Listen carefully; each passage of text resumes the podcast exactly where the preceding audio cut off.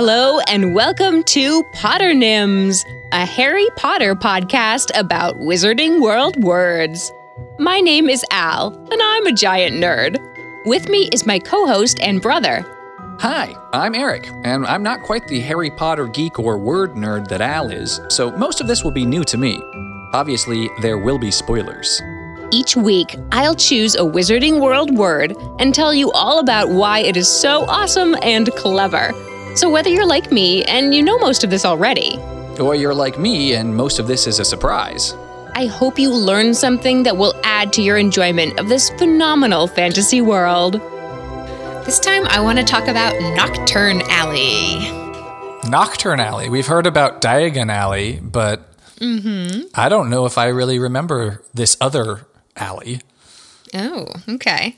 Well, it is an offshoot from Diagon Alley, Okay. but it's where all the like dark and dangerous shops are. Uh huh.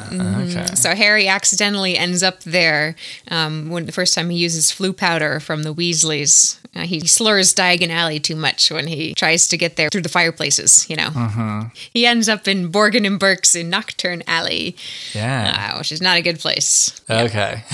yeah. Borgin and Burke's is basically the one big shop we hear about that's down there. And it's sort of a, an antique shop, I guess, but it sells a lot of dark objects and it also buys them. Sometimes the Malfoys, you know, sell off some of their dark stuff there to get it out of the house when they're being raided by the ministry. Uh huh. Sounds like a stand up shop. Right? Yep. well, uh, actually, Voldemort worked there very briefly after he left school. So Uh huh. that gives you an idea of of the kind of place it is. Yeah. but there's tons of other shops on that kind of alley as well that we just don't hear about. There are other shops on that street. Yeah, Harry gets kind of, I don't want to say rescued, but he gets found in Knockturn Alley by Hagrid, who's down there buying flesh eating slug repellent. so, you know, there it's not all bad wizards that go down there. There are some things that are down there that anybody might need, but, or at least, you know, somebody like Hagrid who needs flesh eating slug repellent. but it's mostly a dodgy place, a dodgy Yeah. part of town. Yeah. Okay. Well, with the name Knockturn Alley, Mm-hmm. I feel like the first thing I'm thinking of is like nocturnal, Mm-hmm. uh, like this is a dark place or at, at night, this sketchy place you go. Yeah, that's basically it. You remember how we talked about Diagon Alley is a play on diagonally. Yep. So Knockturn Alley is a play on Nocturnally. yes, nocturnally exactly. so at night or in the dark, you know, which makes sense for the dark kind of nature of the shops there. Yeah. But nocturne, it's it's spelled K N O C K T U R N. Nocturne. Oh, okay. uh, like you would knock on a door. Yeah. But it's a play on nocturne, N O C T U R N E, Yeah. which comes from the French meaning of the night, which in itself came from the Latin nocturnus, which means belonging to the night or nocturnal. So they're all basically the same. Mm-hmm. But uh, you probably know this being a, a musical person. You know what a nocturne is in music? Oh gosh. you've, you've set me up for failure here. Oh no. Um, I don't know. I feel like a nocturne is like a sweet song you sing or something. Yeah, kind of. It's a um, it's a musical composition, usually instrumental, mm, you know, classical kind of music that's of dreamy character, or inspired by, or evocative of the night, or meant to be played in the evening or at the night Okay. or at night.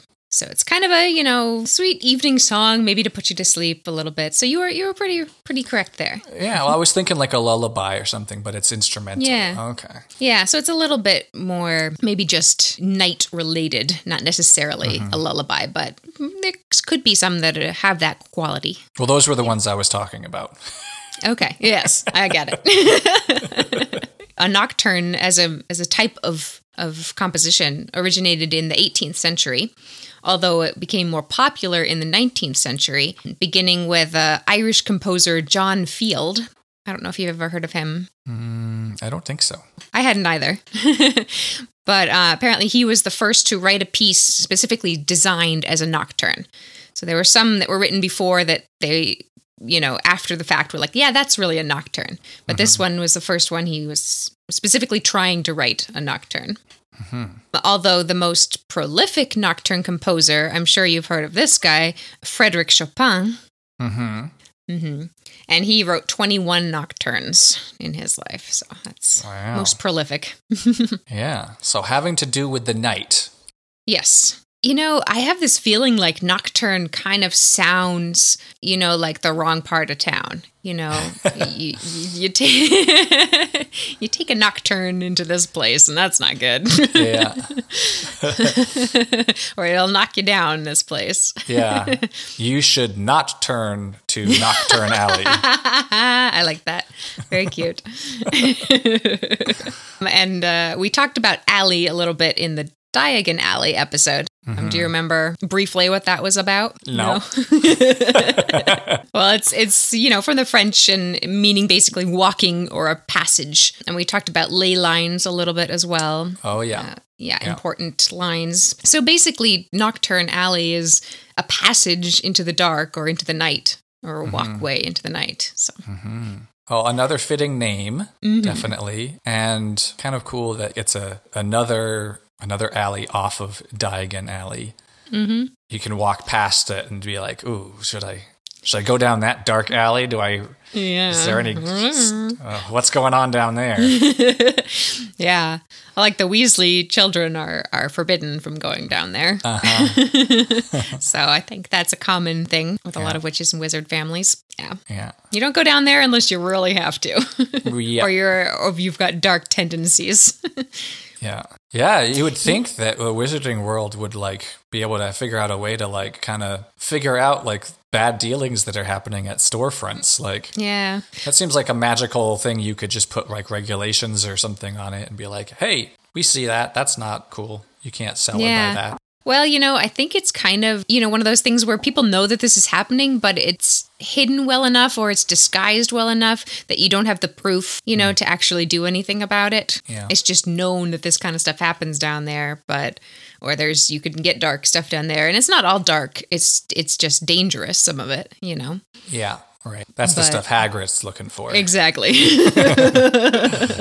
well, it's very reminiscent of the online marketplaces. Like you've Ooh, got the dark you've got web. the dark web versus Amazon or eBay or whatever. yeah. that's funny. But then you go on the dark web and oh boy, Oh boy. you better you can you better buy, watch buy some out. bad stuff there. Yeah, no. Diagon Alley and Knockturn Alley. Knockturn Alley. Nocturnally. Are there any other alleys that we're going to learn about in the future? Those are the two prominent alleys in Okay. the Harry Potter world. Yes. Okay. Well, if you want to learn more about alleys, your only choice is to go back and listen to our Diagon Alley episode. it's a good one. Check already. that one out. yeah. But we will be talking about other places.